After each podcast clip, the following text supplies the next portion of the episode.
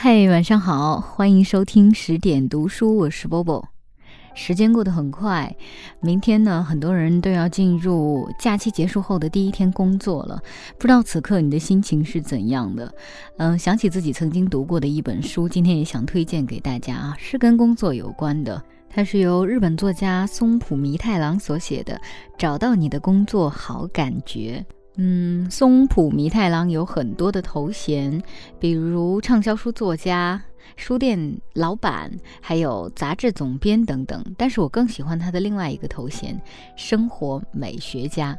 那我们再来看一下，这个生活美学家眼中的工作应该是怎样的呢？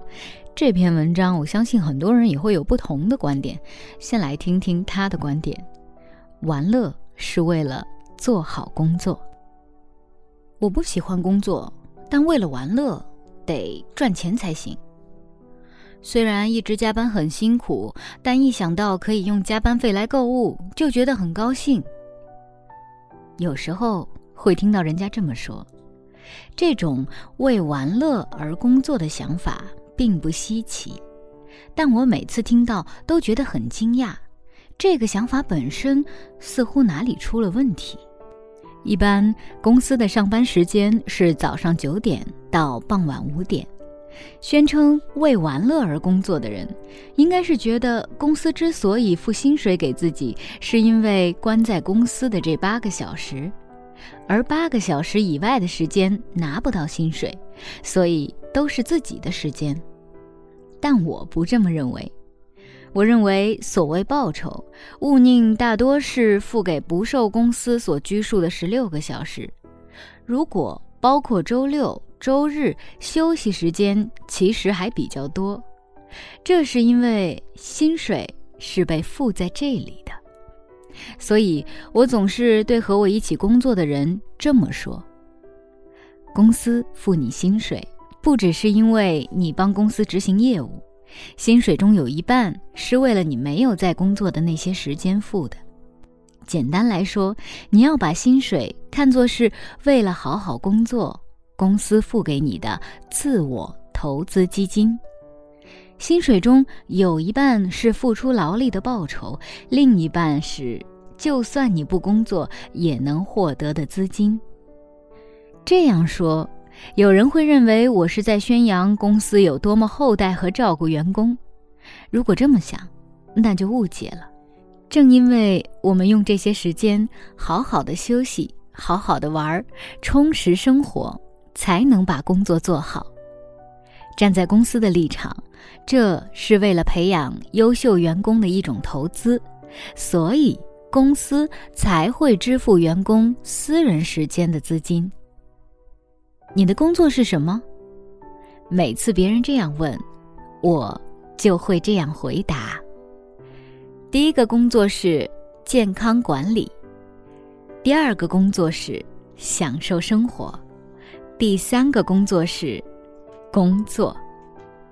唯有这三者具备，才能成为获得报酬、让别人幸福的好工作者。第一项的健康管理，一如前文所述，是一切的基础；第二项的生活是玩乐，是学习，也是培养富裕的人性。每天都过得很开心、很充实，才能激发出创意。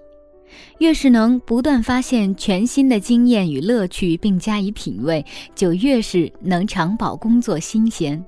在持续学习、反复思索的过程中，自己也会不断成长。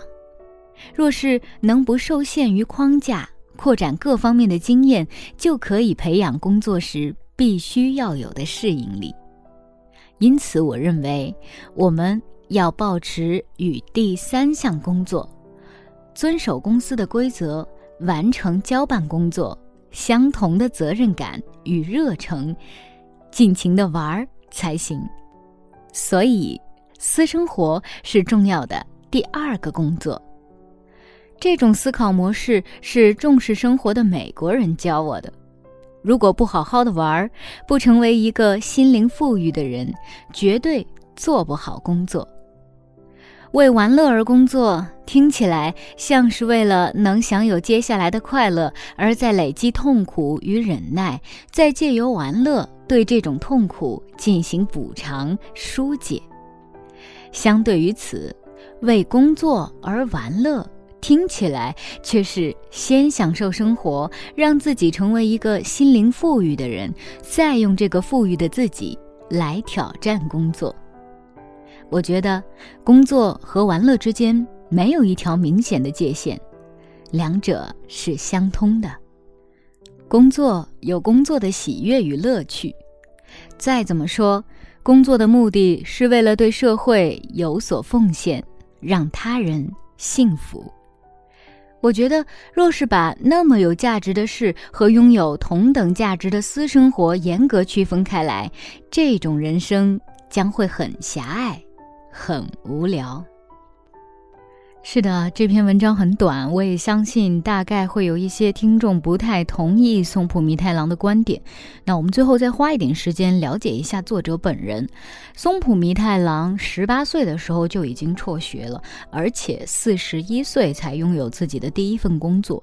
听到这儿，大概有些人会觉得这个人生好像充满了挫败感，但是显然他并不甘于这样的人生，而且他现在被称为日本最懂生活的男人，因为他所主编的杂志《生活手帖》在日本非常的畅销，而且《生活手帖》很有意思啊，它没有广告，也就是说，唯一的赞助商只能是买这本杂志的读者。他要求的是，编辑们在制作杂志的时候，让读者读到每一页都有幸福感，这已经非常有诚意了，对不对？他还有一家书店，这家书店啊，只有两千册书，书的数目很少，但是每一本书他都要读过，或感动过，或给他过一些收获，而且这很多书都是孤本哦。作为一个老板呢，他要求杂志社的员工和书店的员工每天九点一刻到公司，五点半准时下班，而且周末不允许加班。大家要好好利用自己的业余时间来陪伴家人、陪孩子，或者是充实自己。说了这么多，你还会不会觉得松浦弥太郎这位大叔是一个工作狂型的老板呢？好了，今天就是这样，希望各位明天开工顺利，晚安。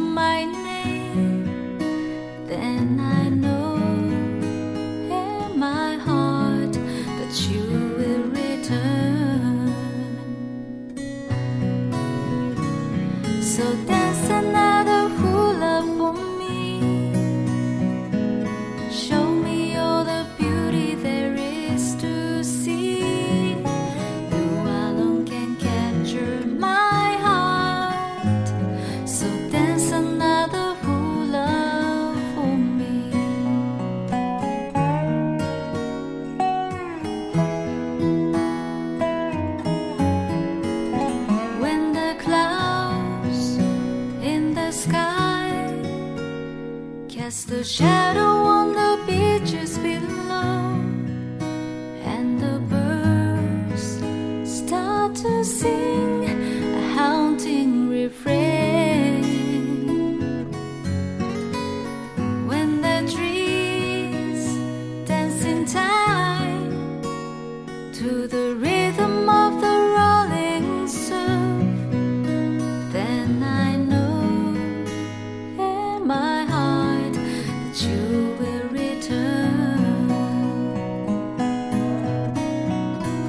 So that